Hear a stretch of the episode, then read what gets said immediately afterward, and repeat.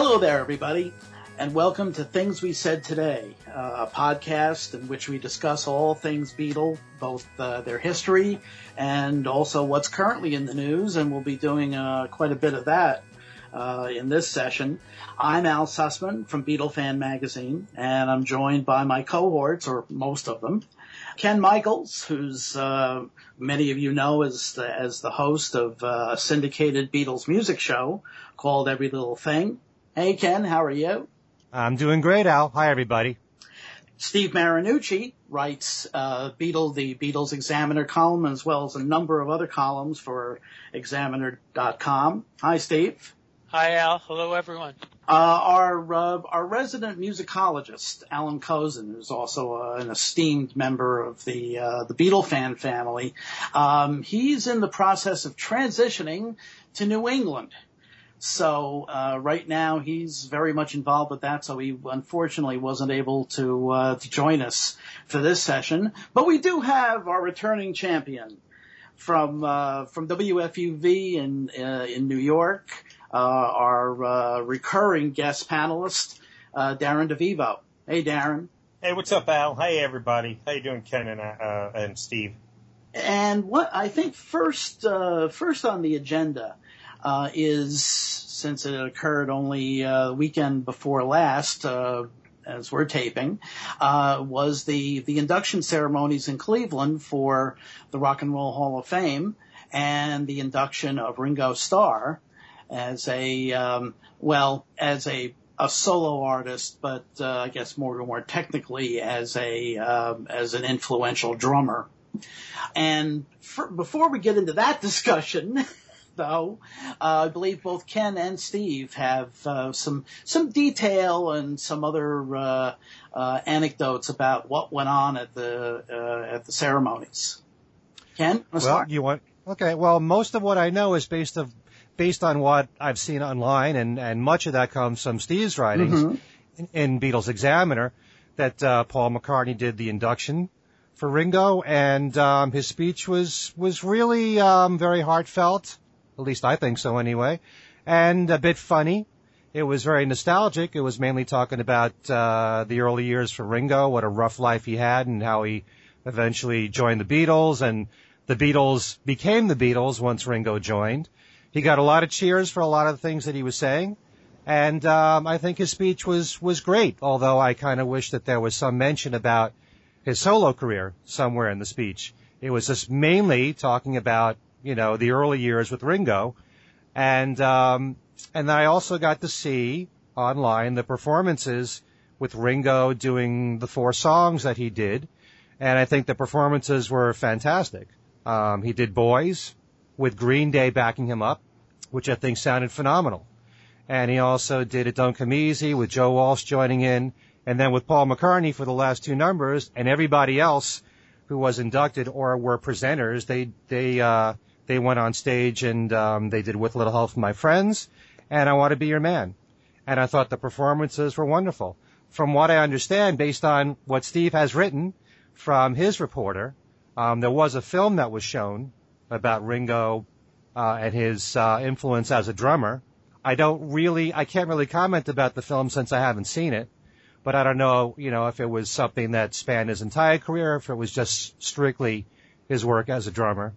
But um, for one thing, I'm just really thrilled that he's in because, um, you know, if you if you follow the solo careers uh, of the Beatles and when they each got in, in my personal opinion, and we can even debate this if you want, they all should have gone in one year after another. There shouldn't have been these long gaps in between. And uh, when you think that John Lennon was inducted in 1994, Paul McCartney had to wait five years before he got in, and then five years for George after that, and that was only after he passed away. And then another, uh, that would be 11 years for Ringo. It really is kind of shameful in my opinion, because they all should have gotten in early on when they were f- first eligible. And, um, you know, we could talk about this. There's so many points I'd like to make about the Rock and Roll Hall of Fame, but that mm. can go off on a lot of tangents, as you know. And, you know, the and, thing about and, this, and that may happen, as a matter of fact. The, the, thing about mm-hmm. the Rock and Roll Hall of Fame is one of those topics where every time there's a thread on Facebook about it, I say to myself, I'm not going to read this. And then it develops into 200 people commenting and I'm still reading it anyway. Mm-hmm. I promise myself I'm not going to get involved in it and then I do. Mm-hmm. Because people's feelings about music are pretty passionate. Sure. And who should get in and who's in there that shouldn't be in there. You can go on for hours on that topic. So, um, you know, those are my feelings in general. I, like I said, I'm thrilled to pieces that Ringo finally got in. It's long overdue. Uh, I wish I can comment as an observer, having been there, but everything is basically what I've read online, mainly from Steve's work, and um, and the videos too, which I'm glad were posted online too Hmm. for those four songs. So that's what I have to say. Yeah. Now the, the the ceremonies themselves, which in the past have almost almost every year they were well, I mean they began basically as just a dinner at the Waldorf Astoria, and Hmm. this year they were moved to a large arena in Cleveland. Uh, oddly enough, the same arena at which at which the Beatles played uh, in in 1964 and 60 well in 1964. But Steve, maybe you know maybe you can kind of fill in the blanks uh, on this. You know, why was you know first of all why why were the ceremonies held in, in an arena? And uh, and when, what can you tell us about some of the, some of the other detail that went on that night? Well, I, I honestly I don't know about the arena part. They may very well have done that, you know, because of the Beatle history. It seemed like they did a little bit of um, of uh, you know of ref, of uh, respect for the Beatles in there, being that Ringo was you know one of the honorees. Ken talked about Paul's speech. I thought Ringo's speech was very wa- warm and uh, actually a lot more than usual. I mean, he was really he seemed Hmm. really touched by the whole event, and that that was really kind of uh, I thought that was really kind of interesting. I mean, there was you know the whole issue about the Rock and Roll Hall of Fame. I saw a, a comment this morning on Facebook that really was kind of that really stuck out at me.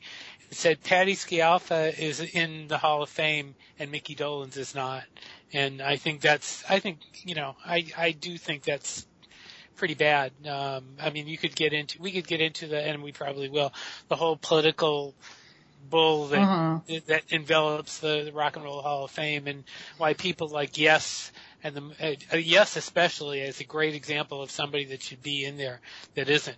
Yeah. Um, and the Moody and the Moody Blues. There's right. Well, let's let's let's save that for uh, right. for right. uh, a few minutes. How anyway, about as far as as far as the as far as the the ceremony itself goes, Ringo's speech was was um, you know he talked about his history and as a performer and and you know people were saying he didn't mention his solo career. Well, that's not why he got he got inducted. He got inducted as a musician, and I you know so we can go on about that. But anyway, that's that's basically. save that debate. Save that Save that debate for debate. later, instead of just letting it rest at that. Yeah. Right. Okay. all right, all right, all right. let's, yeah, I- we'll I we'll was. save we'll save both of those debates. Okay. in fact, for uh, for a few minutes from now. Um, one thing I wanted to uh, ask about was that the there it, it was one of those kind of Beatles family reunions.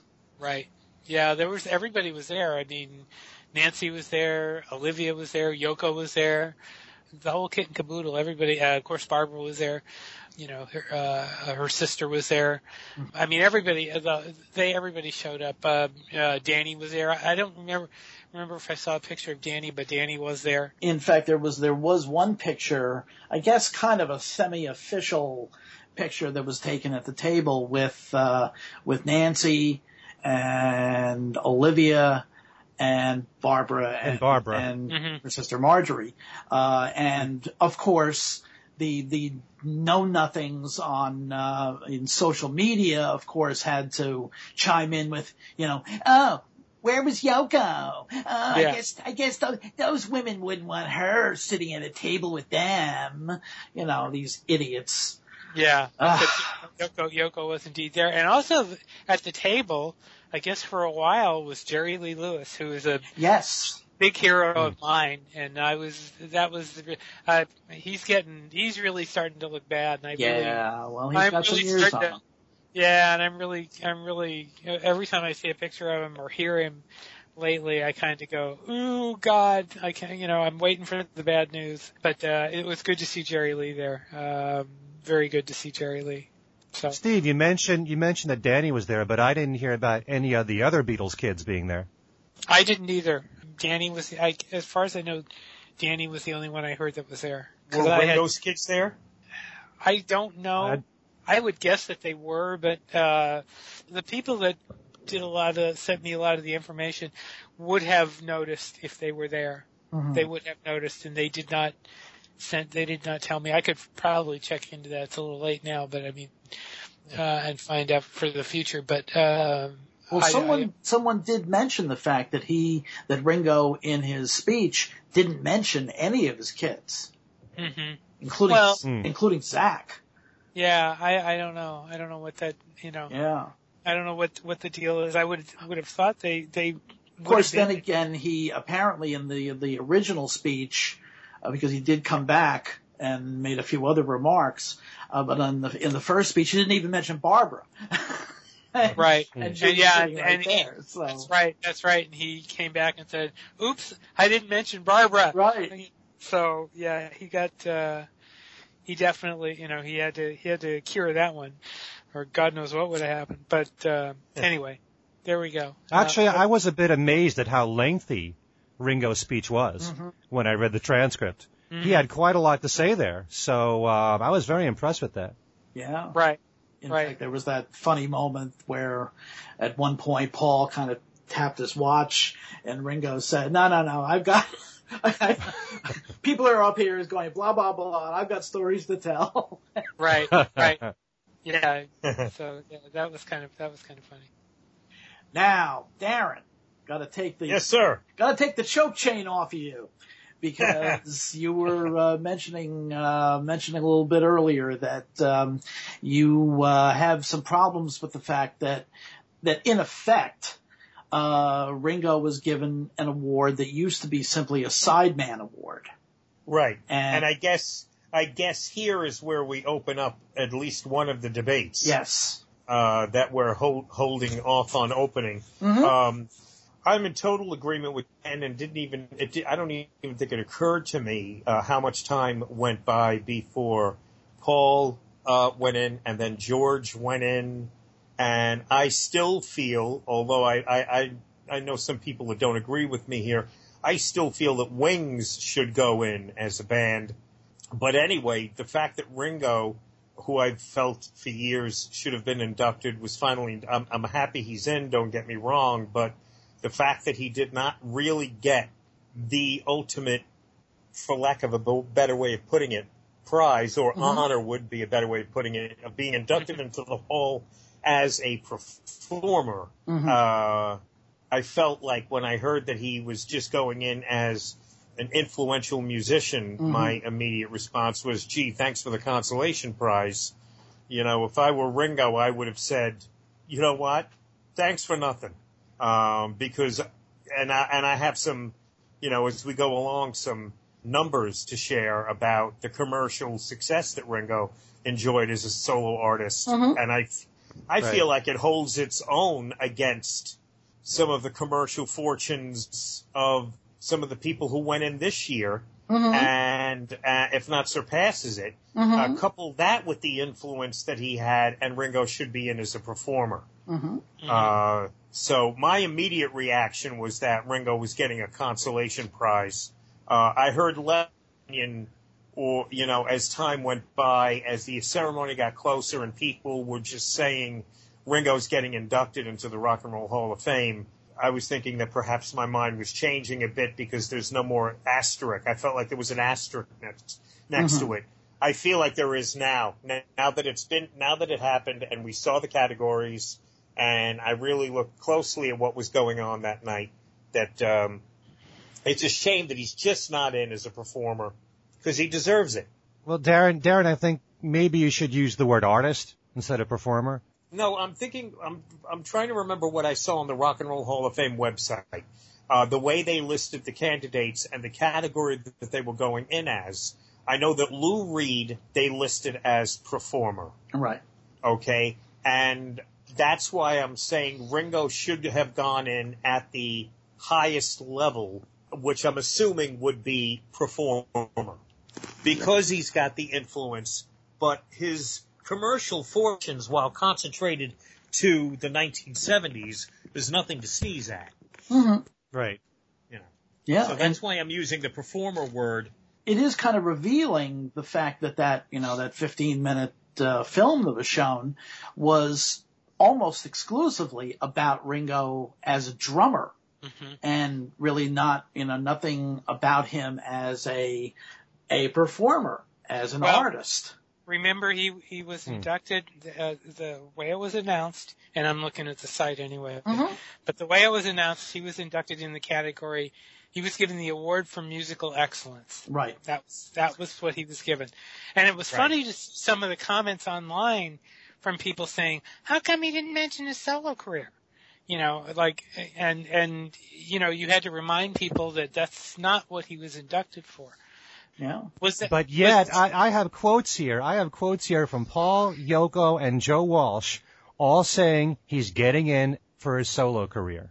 They're all saying it, so that's got to carry some weight to it. Now I know uh, there's there's someone that I'm friends with in the industry who probably wouldn't want his name mentioned here, who recently interviewed Paul, and Paul privately said to him, he's getting in for his solo work. So Paul must know something on the inside of what he's getting in for. It's just that the way it was presented during this award ceremony, you know, it was more about him as a drummer. I have a feeling that uh, perhaps because of the fact that it's taken so long, I have a feeling that Paul may have maybe um, you know bent a couple of uh, of uh, people's elbows he did. to to He did uh, yeah. Sure he did. I wrote I wrote that I wrote that uh, a few months ago. I was told by a, a source that that was that, that was indeed the case. hmm That Paul had something to do with it. But I think getting back to the to the award itself, I think they did that because they knew that if they had inducted him as a solo performer, it would have raised a lot more. It would have it would have put a lot more negative buzz on the whole thing because Why there were okay. there, there would be. Um, now, wait a minute. Wait a minute. Let me let me finish. okay. Because there would have been a lot of people, and especially on social media, that would have complained about the fact that he was given as a solo career, and they would have said, "No, he doesn't deserve it." Okay. Whereas, First of all, too much emphasis is being put on what these idiots on social media have to say. Who gives a rat's fanny what these know nothing morons have to say on social media? You know, I, it, would have been uh, uh, to limit it to social media is wrong. I think it would have been you. You would have seen you would have seen it. You know, in the you would have seen writers come out with that. well, Darren, I- Darren just mentioned that he has some stats. I Mhm. took notes. Okay, let's hear. I have notes I've prepared here. Oh, Uh, hey! Ringo. um, We have one. We have one professional amongst the four of us. Ringo had a, uh, which we all know this uh, as hardcore Beatle fans and uh, uh, Beatle experts, uh, but it's easy to forget that Ringo had a concentrated period of commercial success, which really rivaled a similar period of time. Let me try to make sense here. What, this this this period of success that Ringo had rivaled really anything that George, John, and even to some extent Paul enjoyed. I'm talking No, I- strictly now commercially. Right. Okay. And I'm not, not arguing that. Go ahead, but go ahead. Okay, uh, ignoring Ringo's first U.S. single, which was Beaucoups Blues, uh, starting with it Don't Come Easy Right. in 71, which went to number four on the charts on Billboard in the United States. Right. It Don't Come Easy started a run of seven consecutive top 10 hits. It Don't Come Easy, Back Off Boogaloo, Photograph, which was a number one, You're 16, which was a number one, Oh My My, Only You, and No No Song were all top 10 hits, consecutive releases. All right. And that string goes from seven top 10 hits to nine straight top 40 hits. Uh, if you include after No No Song, Goodnight Vienna reaching number 31 and A Dose of Rock and Roll reaching 26. Right. That's Ringo's, uh, that's, um, uh, nine consecutive top 40 hit singles, commercial success that Lou Reed did not have, Mm-hmm. that Joan Jett and the Blackhearts did not have. Mhm. And, you know, speaking strictly Beatles, John did not enjoy a commercial run like that. Neither did George. Mhm. McCartney, probably. I didn't want to get into the picky No, no. details. Well, it took it, but it took a No. while for him to get It- on it- that kind of a run. And but I'll give you even a, even more of a contrast. There are other performers in the Rock and Roll Hall of Fame. Uh, well, not to speak ill of the recently departed, but Percy Sledge is in the Rock and Roll Hall of Fame for one record. When when a Man Loves a Woman is the only hit record he ever had. The only pop Right. hit record he ever had. Right. Del Shannon is in the Rock and Roll Hall of Fame, basically based on three records on Runaway, Hats Off to Larry, and Little Town Flirt.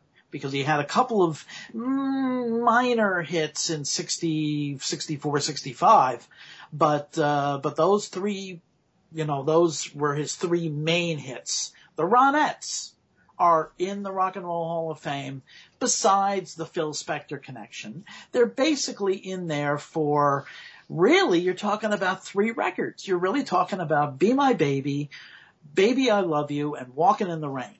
Because Do I Love You, the best part of breaking up, I Can Hear Music, none of them were really major hits. So that run that Ringo had in the early 70s really eclipses a number of acts who are in the Rock and Roll Hall of Fame. So Right. he, so, So so, really, so based on that, really- he should be in as a performer. the um the, the the songs that I mentioned, starting with his sec well his his uh, his second U.S. single "It Don't Come Easy" Right. through a dose of rock and roll in '76. Uh, that is, as I mentioned, nine consecutive singles. All nine went top 40. The first seven of those nine were top 10 hits, and there were two number ones in there. If you really want to stretch it out and include Beaucoups of Blues and Hey Baby, the first 11 songs to be released as singles of Ringo's solo career in the United States, all 11 of them showed up on the charts. And he has a total of 10 top 40 hits under his belt total for his career.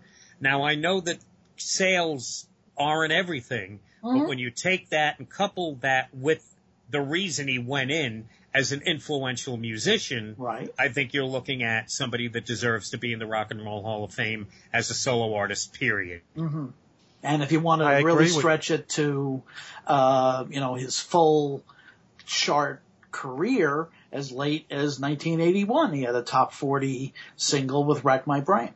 That's right. But the but the Yep. thing is that if you try to logically piece this together, you're going to end up screwed because there is no logic to the Rock and Roll Hall of Fame. Right. Well- you're right. It's all That's true. All frickin' politics, and that's the problem. Well, you know? that But that's you would- why. You would think that, yeah, politics, you, you're totally right. But when it comes to a Beatle, any Beatle, politics shouldn't be at play here. And I agree, I agree with you completely. I agree. But again, we're talking about the Rock and Roll Hall of Fame, and I don't want to even, you know, I could I could go on a real rant and talk about, you know, the guy that's ahead of it and all that. I'm not no, going to do I'm just that. about to. But I mean, there's so many mistakes, you know, in there. Uh, it's it's just, I mean, the the people that aren't in that should be, the I mean, and the people that are getting excluded, you know, a- aced out because you know they, uh, you know, it's it's just crazy, and and so you know, I'm glad Ringo is in. Let you me ask you guys: if you, you know, if somebody walked up to you on the street and said, "Is Harry Nilsson in the Rock and Roll Hall of Fame?" What would you say? I would say he isn't, He but he deserves to be. Right. Right. Okay. I, for some reason, I keep forgetting that fact. But this morning, while I was um, taping, we're taping this on the day that uh, tickets for Paul McCartney's concert at Philadelphia went on sale. While I was uh, trying to get tickets, I happened to on a an article that actually is a year old that ran in of all places Rolling Stone the publication headed by the man who, for whom the Rock and Roll Hall of Fame's nominating and election process seems to be very much a plaything, Jan Wenner, the publisher of Rolling Stone. there was a list of, I think, 22 acts who, at a year ago, uh, because Joan Jett was in that list, were not not yet in the Rock and Roll Hall of Fame, and Harry Nilsson was on that list. And remind because I keep I keep thinking he's in, and the the fact that he's not in is absolutely is, and you know, it, it, there's a Beatle, you know, it's obviously a Beatle connection there. So that's why I'm, I'm bringing it up. But the, the fact that Harry Nilsson is not in the Rock and Roll Hall of Fame is very nearly criminal. It's Mhm. absolutely Well- ridiculous. Can I And add that- my, my, my, my three cents in? There's so many ways you can go with this conversation, and so many times I've I've talked about this with my family and and music fans. For one thing, I totally agree on with what all of you are saying. Steve's point of view, Darren's point of view. If you've had a sizable number of hits, you should be in. But by the same token, there are artists in the Rock and Roll Hall of Fame who have had less hits who are in. Like you just said, Al, there are people who have had more hits than Ringo. A band like Chicago. Right. They're not in. Chicago has You know- never even been nominated, let alone Okay. selected. They've Right. Never even been nominated. And and many is the time, and I said this with Steve when we were doing our show together, that both progressive rock and heavy metal have been snubbed yes, with the Rock and Roll Hall of Fame. Uh, certainly Genesis deserves to be in, hmm but how could Yes not be in? Right. You know, Right. especially Right. their career started pretty much the same time. hmm But one thing that's very important to bring up here, and this is where everybody can debate. We all have our own criteria as to why sh- why certain artists should be in. What if you're an artist that had one hit record, but you were a big influence? What if you're someone like Buddy Holly, who only had a few singles anyway? He died too young, but you know he had a huge influence. hmm Obviously, he deserves to be in. At Buddy the same Holly time, is in. Buddy Holly is in. Well, of course. I'm saying he Yeah. isn't. Sure. Okay, but you you can't just go strictly by how many hits you have. No. Now I remember as as someone who's a big chart buff here, a guy who listened to Casey Kasem every single week and wrote down the top 40 every single week, that before we had the the top female hit makers of the Madonnas and Linda Ronstadts, Right. There was someone named Connie Francis. Yep. hmm Connie Francis had more singles and hits than any other female artist up until like the mid 70s. Right. And she's not in. Right. Right. You know, Okay. and I, I, I was looking over the list here, and and I would even make a case for Brian Wilson, even though the Beach Boys are in. I think Brian Wilson deserves to be in. But that's you know, you could you can But go. um, I personally believe that if you have a lot of hits, you should be in. But there are plenty of artists who have had more than Ringo that are not in. right. So, and by, and by the same token, the idea that Ringo gets in the same year as Green Day, hello? Yeah. I mean, Right. Ringo's solo career started in 1970. When did Green Day started? You have to have 25 years of, of making records to be eligible. Oh, but you're telling that that's a slap in the face to itself. oh yeah. In fact, I mean, I'm not saying Green Day doesn't deserve it, but why should he get in the same year as as as Green Day and Joan Jett? right. Wait your It turn. makes no sense. You know, Green, Yeah, Day, yeah. Green Day's first album came out 25 years ago. Like, I think it was Right. 25 years ago last week. So they made it by, you know, a week. And also, Yeah. not to not to take away anything from Ringo, you mentioned the Moody Blues. I always bring up the Moody Blues. Absolutely. They they deserve to get in before Ringo. hmm or for that matter, any of the solo Beatles. Sure. You know, their their career started 64, around 64, Mhm. when they were a blues band. So, Mhm. you know, it really should go chronologically. And the very beginning of the Rock and Roll Hall of Fame was exciting Right. because you got all these 50s artists in there that really deserved it, Mhm. as far as I'm concerned. Sure. But but then it started to really thin out, and then you started to have a lot of inductees that stretched different decades, where it didn't really make sense why someone from the 80s got in before someone from the 60s got in. So about- I don't understand that. You know, and how about when you start mixing genres, uh, which I have no problem with, uh, and I don't have an issue with Madonna's in, right, guys? hmm Yeah. Okay, Right. good. Double check. course. I don't really have an issue uh, with Madonna being in the Rock and Roll Hall of Fame because I think that she has rose above categories. hmm Uh, but when you start seeing certain, uh, maybe I don't know, uh, rap or or, or Hip, artists, hip hop. uh, hip hop artists and rap artists come to mind going in before Ringo and those mm. bands that we've just mentioned, Chicago has always been at the top of my mm-hmm. list of the biggest snub period of the Rock and Roll Hall of Fame. And even mm-hmm. even if you don't necessarily uh, uh, agree, like even a band like Kiss, I felt should have been in so long ago. Think mm-hmm. what you want mm. to think about Kiss, but their impact was massive.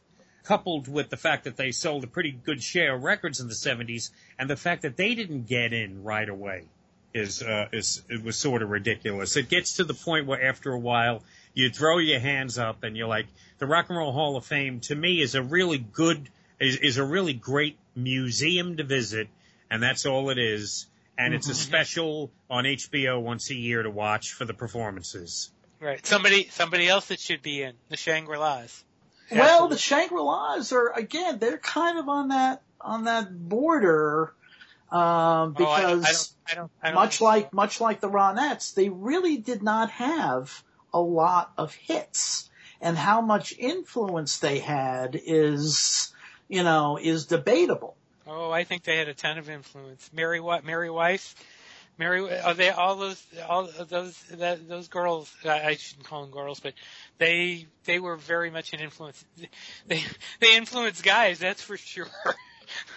but but they were no, they were very they were very much you know the uh, style you know, very much uh, very influential on the style back in the '60s, and and uh, well, I, I well, think I mean, their, their their hit career was only about it was less than two years. You know, you're really talking.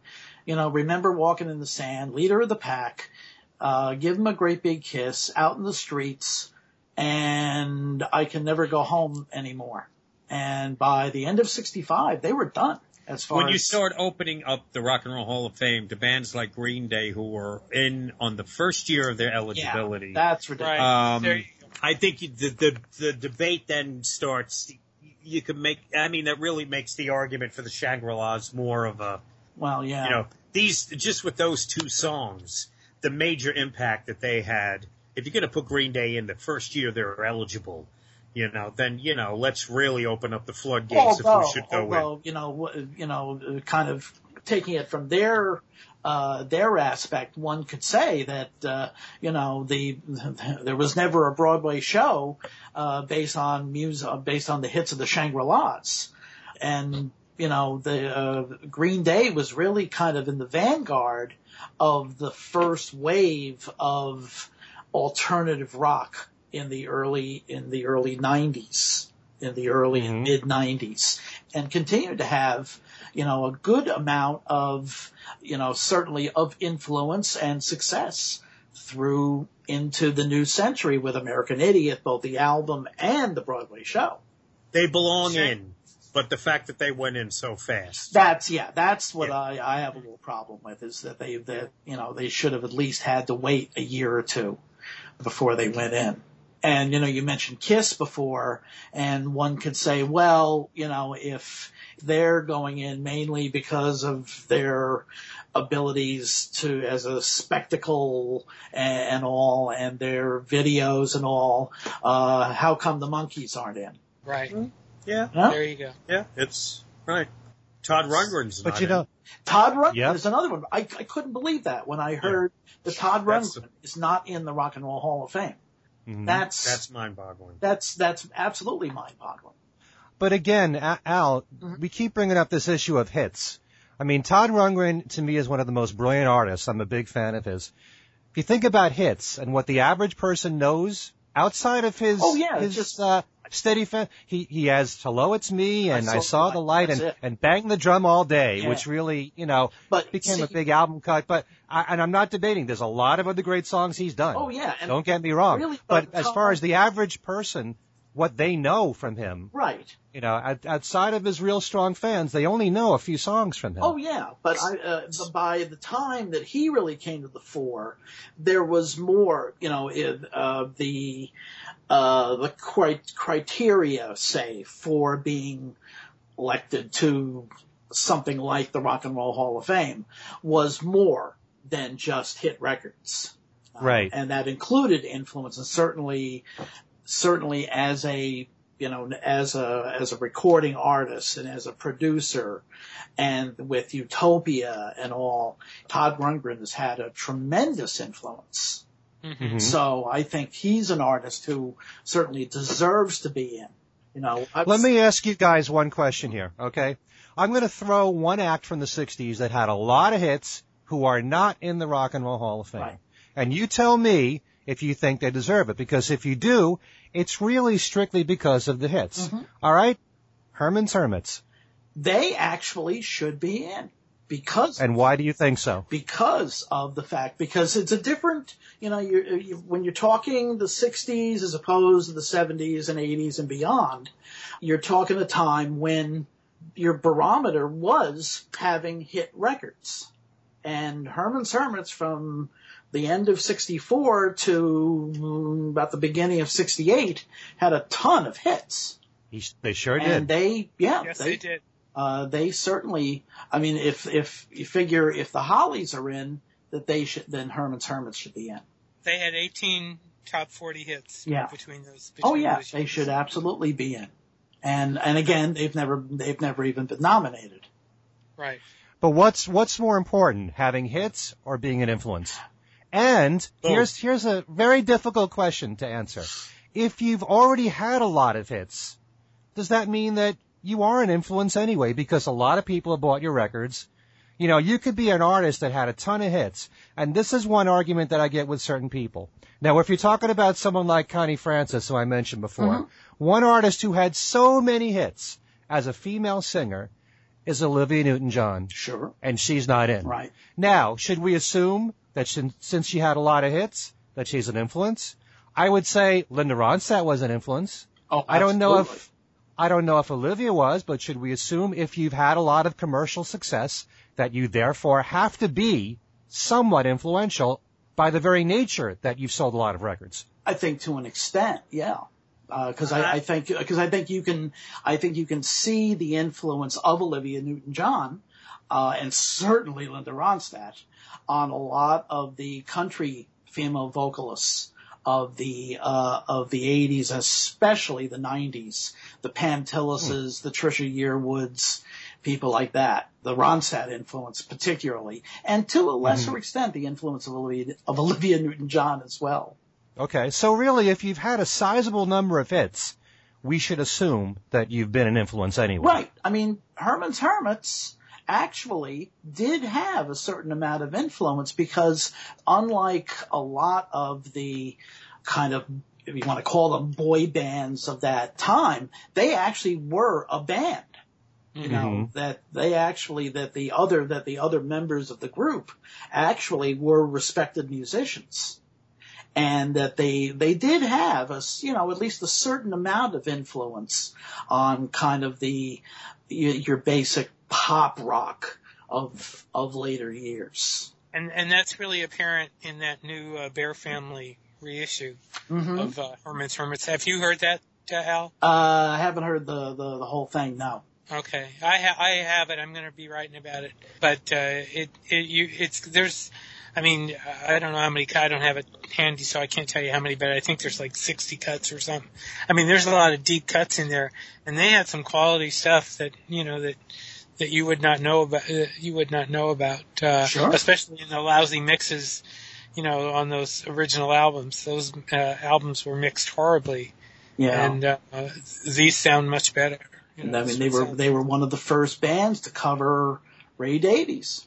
right. You know, Mhm. this whole the this is a um, a fascinating debate, and I feel like the qualifications to get into the Rock and Roll Hall of Fame need to be a combination of influence, hit singles, genre you performed in, Mhm. and the era that you performed in. Now, if you did like Herman's Hermits have a massive amount of hits, and I don't, I didn't realize until just now how many hits Herman's Hermits had. Yeah. My initial knee-jerk reaction would be to say no, they don't belong in the Rock and Roll Hall of Fame because they really were merely. I would be quick to dismiss them as just a pop group. Uh, period. Amongst all of these other influential bands to come out of England in the 60s. Uh, but yet when you give me those statistics about how many hits they had, well, then that would kind of push them over the top in my book. Yeah, they may not have been the most influential, but commercially speaking, they blow so many out of the water, they should get mm. in.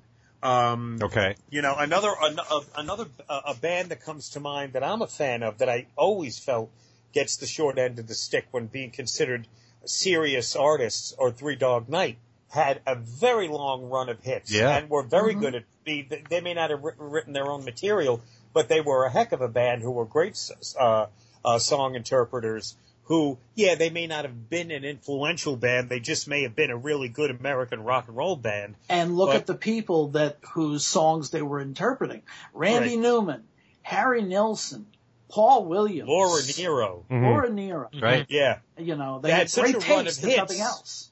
The commercial success pushes them over the top maybe if they didn't have that influential bite that some of the artists had. I'm a huge Lou Reed fan, mm-hmm. and Lou Reed's influence was massive. If you look at his chart success, he's not a rock and roll Hall of Famer, he's a solo artist. So, um, but that, that, that in Lou Reed's case, the commercial fortunes don't matter. And I think that in the case of maybe a Herman's Hermits, the influence is less important when you're looking at the accomplishments commercially that gets Herman's Hermits in. Couple what Ringo has done as an influence with the fact that he had a sizable amount of commercial success. Yes. Ringo should have been in as a performer years mm-hmm. ago, period. Yeah. And the sad thing is, is that if Paul McCartney hadn't done some arm twisting here, yeah, you know, he, he probably would not be in. I mean, every single year since George was inducted, I've been waiting. And um, I, I personally think that he's he's like the Rodney Dangerfield of rock. Yeah. He really does not get the respect that he deserves. I think over time, more and more people are recognizing his great contributions as a drummer, but not enough attention is given to those sizable hits that he had in the 70s. And you know, we live in a time when sometimes you hear that, that phrase of whether certain music has aged well, which is something I know that Al likes to use quite a lot. But of those seven top ten hits that Ringo has had, there are two songs that still get very good airplay, sure. which I would I would consider to be bona fide classics, and they would be "It Don't Come Easy" mm-hmm. and "Photograph." Right. I think those are two great, really great mm-hmm. songs. Absolutely. And um, I think that he sh- deserves credit for that, plus the other top tens that he had. Plus, as a performer, he's been a legitimate, you know, touring act for the last 25, 26 years. Yeah. Selling out almost every show he's done. Yeah. Plus the, plus the performing with the Beatles too. So you add all that together and it's, it's pretty amazing. He really, you know, if he was getting in as a Beatle, he's already been in there already. Mm-hmm. He's getting in as Ringo Starr, which to me means as a solo artist. And Paul, Paul has said he's in as a solo artist. Yoko has said it. Joe Walsh has said it. Mm-hmm. So that's how he's getting in. Although the award itself was was uh, for musical excellence, right. which I believe. Correct me if I'm wrong here. Didn't that all start because the E Street Band didn't get in? Uh, well, no. That's this was uh, the the award that Ringo was given was uh, is a uh, a different one, which used to be the Sideman Award, with the one uh-huh. they would give to uh, you know Al Jackson uh, from uh, Booker T and the MGs, or other uh, you know, other what they perceived as sidemen who weren't really performers as such. Right. You know, and then what they did was they upgraded that to musical excellence. Is this uh, the first year of that category? Uh, category? Uh, I think I think it was a couple of years ago that they that they upgraded uh, the sideman thing. In fact, actually, you know, now that I think of it, that may be the. Uh, in fact, yeah, I think it think the actually the year that they upgraded it, that was the year that the not the E Street Band, but the um, Bob Seger, the Silver Bullet Band, the year that uh-huh. that uh, that they got in, which was the obvious hint that soon the E Street Band would, you know, would be inducted. So it's what used to be a sideman award. So it's so at least technically it's still um, you know, he's he's not in as a as a performer. And of course, again, the know nothings in social media continue with all this nonsense about, oh, he's the luckiest man on earth. Pete Best was a better drummer. You know, these are these, these morons who basically they're, all they know about Ringo is the Beatle cartoons and Yellow Submarine and that's it. That's all they know. And mm-hmm. so they are, you know, they do all of this haranguing about about you know he's a he's he's uh, he was just a, a hanger on. He's lucky. Pete Best was a better drummer. Stuart Sutcliffe should have been in the in the band. And all this nonsense you know and and unfortunately there are people that pay attention to this nonsense instead of basically letting these people know what idiots they are.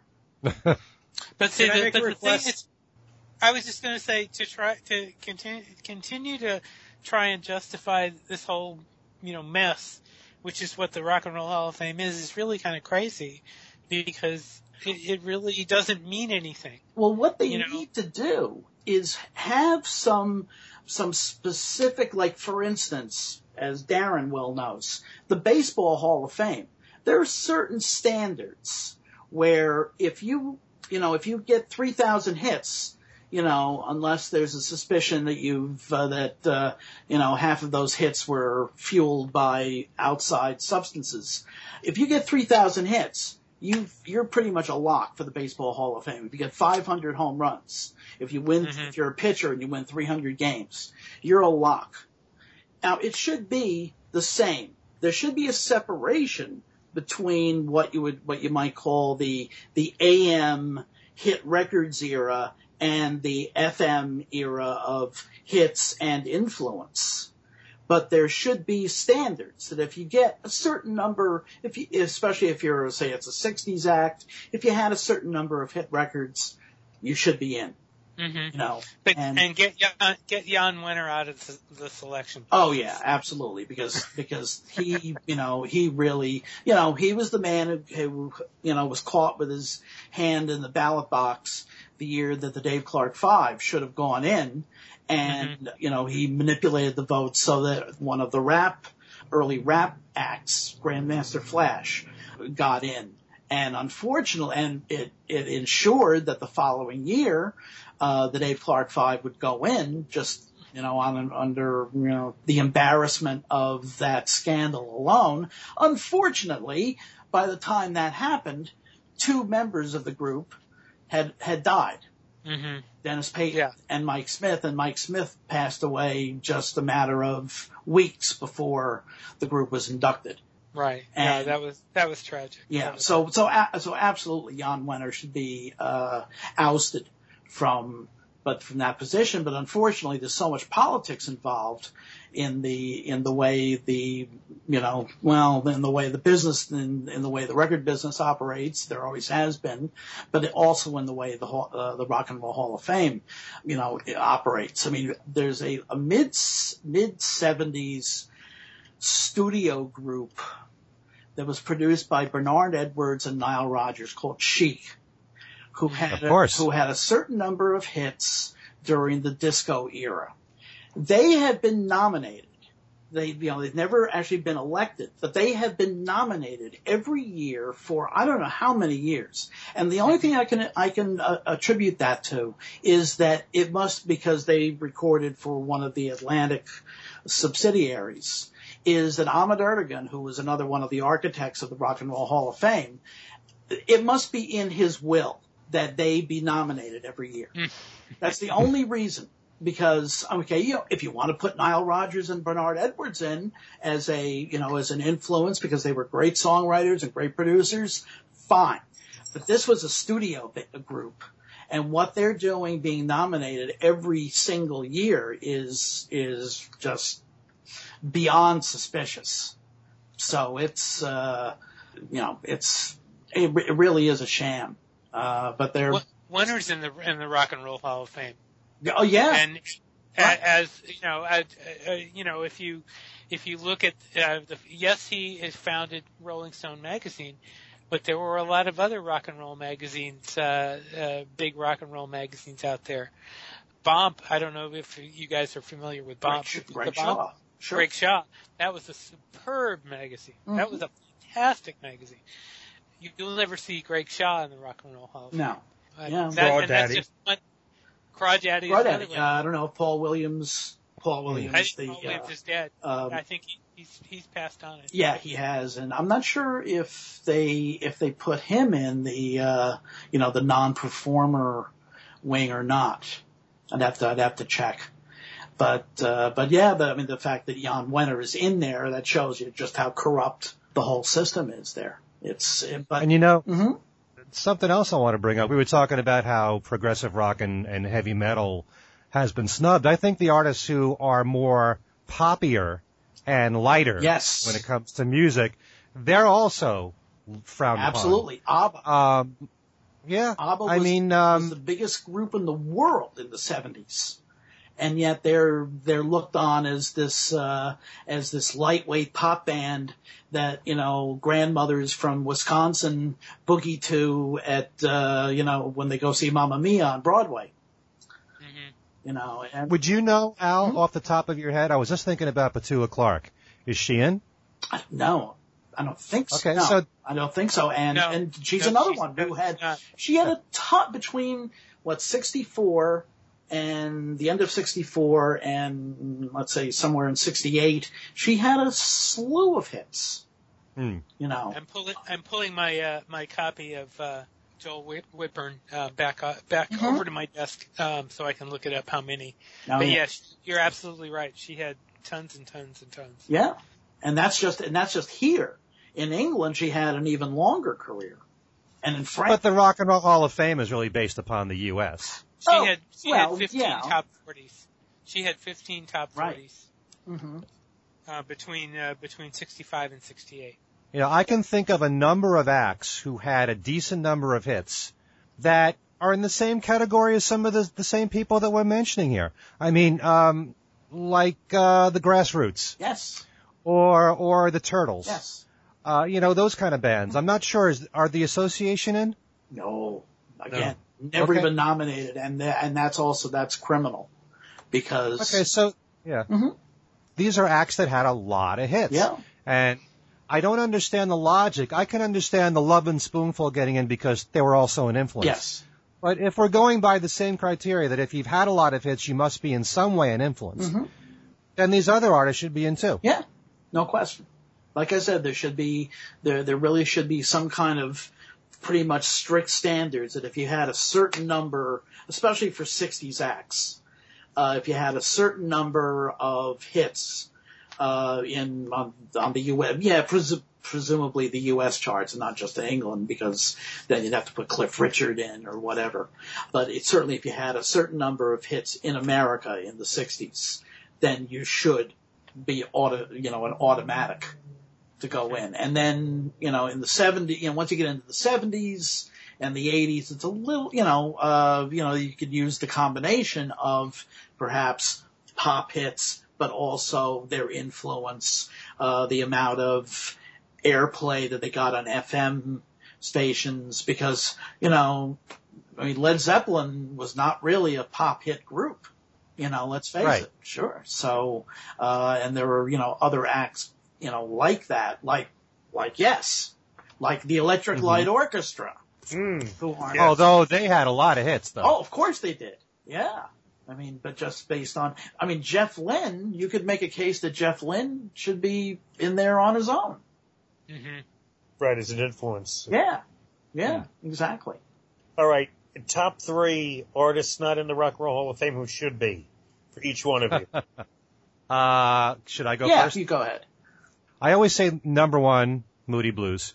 No doubt about it. Because they really started around 64, 65. Blues band. Then they became so influential for being, you know, one of the pioneers of progressive rock. I definitely would say yes. You have to put yes in there. If you have Genesis in there, how can you not have yes? Or for that matter, Emerson, Lake and Palmer. Mhm. Um, and then I'd have to say Chicago because Chicago had so many hits and their albums sold tremendously well. The, their Right. first few albums were, were double albums or you know, triple albums or what was it? Quadruple. I think their The first, first- few were, First okay. Three, first three were were, were Doubles. doubles. The fourth was a quadruple, Mhm. and then the seventh then- was a double. Right. And then if you say Chicago, you also have to put Blood, Sweat, and Tears in there too. Yeah. Yeah. So uh, All right. So those that's are my your, three. Mine's reverse. So I'll just let uh, Steve and, and Al go because mine in that order are the opposite order. Chicago, yes. Moody Blues. Okay. Well, I'm gonna I'm gonna definitely say I'm gonna stick by the Shangri-Las. I really think I really think they should be in. Um, yes, I'll, I'll also go with yes. I'm not as strong on the Moody's, although I do believe you know I, I think the Moody's should get in there. But I mean, if we're talking the top three, the Monkees has to be the third. And Al? Uh, Harry Nilsson, absolutely. Chicago, absolutely. And I would, um, among the slew of others, I'll, I'll pick, the, I'll pick ELO. Nice. Okay. Now we have, All worthy. we have a couple of minutes left.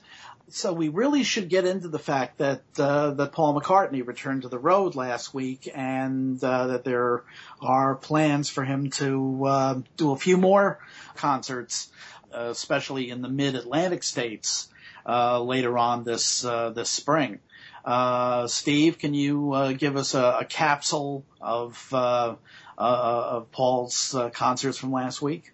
His make Oh, his oh. make the makeup shows in, in Japan. Oh well, he did. He did. He did a bunch of shows in in Japan last week. Uh, the the big news was that he added um, the Hope for the Future to the set for the first time, and he he's been you know jiggling around the sets uh, as he usually does.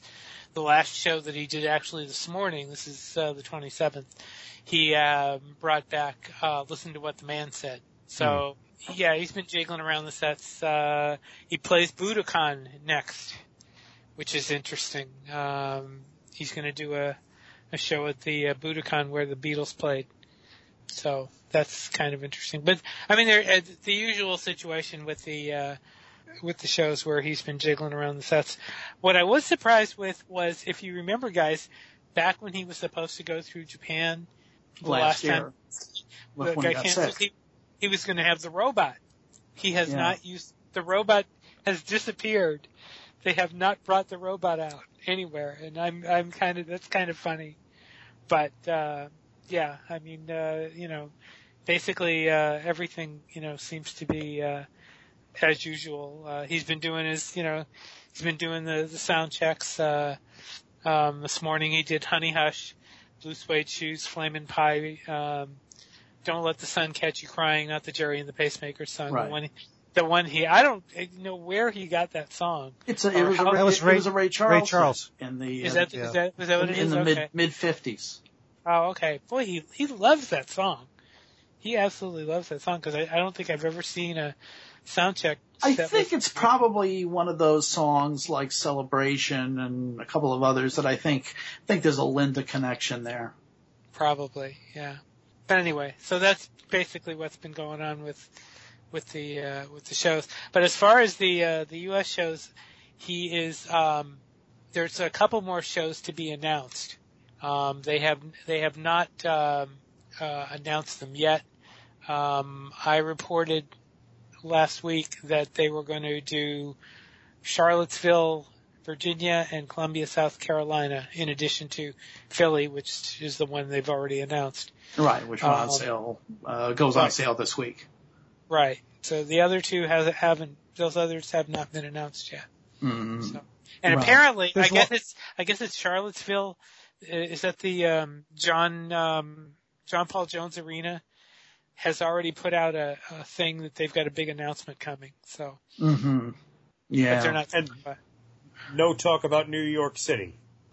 No, nothing. no, I mean, uh, it, the the information I put out is what it is. There's no, you know, I there could be at some point. I mean, he did play Irving Plaza, you Right. know, on Valentine's Day, but you know, as far as I, it is what it is. What I put out there is what I, what there was. So there you go. That's that's what it's like to deal with Paul. Everything trickles out. hmm Right. You know, and in a way, we should be really grateful that when Ringo tours, because he tours for a month to six weeks, almost all the dates are announced all at once. Yes. Which uh, is rare. Uh, when you compare that to what Paul does. Everything is always you hear one, two, three shows at a time, and you take a gamble. Like I did last year. You know, I saw him in Albany. Mm-hmm. I didn't know if he would play any closer to me. I live in Connecticut, but I I made sure I had tickets for Albany, and I lucked out because he didn't play any closer.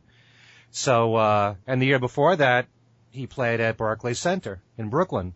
So, um, you know, he's usually very good at playing somewhere close to New York. And if Philadelphia happens to be the closest, that might be it, but you never know. But that's the thing. You know, do you wait and take a gamble and then lose out if the, when the tickets sell out? Or do you buy immediately? And that's part of the problem in, in getting tickets for Paul. Mm-hmm. There is one song I want to bring up yeah.